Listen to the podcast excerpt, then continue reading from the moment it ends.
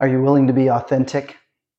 2 Corinthians chapter 6, Paul is writing to encourage the Corinthians to live new lives, that they shouldn't be hypocrites, people who say they follow Jesus, but live like everyone else. There should be a difference in how we live, a difference in how we treat others with kindness, with gentleness, with the same sort of grace. That's undeserved love that we receive from God. We should extend to other people.